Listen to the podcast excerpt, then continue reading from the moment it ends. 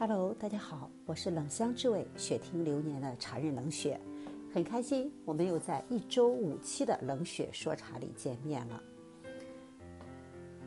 今年的济南是我经历过的下雨最多的一个济南的夏天，相信今年的雨水对于全国各地的朋友而言都是印象特别深刻的一件事。那么，对于我们喜欢收藏普洱茶的朋友，下雨或者说是梅雨季节，对于茶的防潮、防湿、防霉是一件特别重要的事情。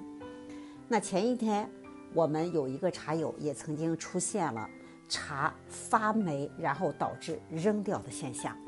那么对于在梅雨季节或者说是湿气比较大的地区，我们如何拯救发霉的普洱茶呢？那今天冷雪通过三个方向给大家去分享，这三个方向分别是你的普洱茶到底发霉到什么程度？第一，比较浅；第二，中度；第三，重度。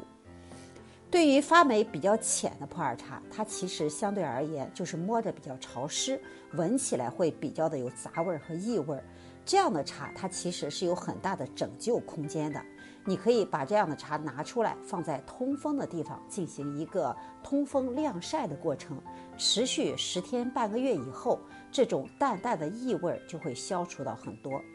第二，中度发酵、中度发霉的茶，中度发霉是普洱茶的表面已经有了霉点，那这个时候如果是轻的，你可以用湿布擦去；如果说是湿布擦不掉，那你就要把发霉的部分撬掉。然后呢，把这一饼普洱茶打散，放在通风的地方进行通风和透气，也是半个月以后，它的味道会散失掉很多。但是这款茶一个月以后就可以开始喝掉，不要再存了，因为它再存的话，它的价值也没有太高。第三是重度发霉，那么重度发霉的茶，从里到外可能都会有霉点，甚至说长毛，这样的茶直接扔掉就行了，真的没有办法拯救它。当然，对于一些古树茶和台地茶而言，如果是古树茶，我们还是要慎重一些，真正的保证把发霉的地方撬掉，其余的部分还能喝。而对于台地茶，直接扔掉吧，不要太可惜了，因为这种茶本身越放也没有什么价值，发霉了就更没有价值了。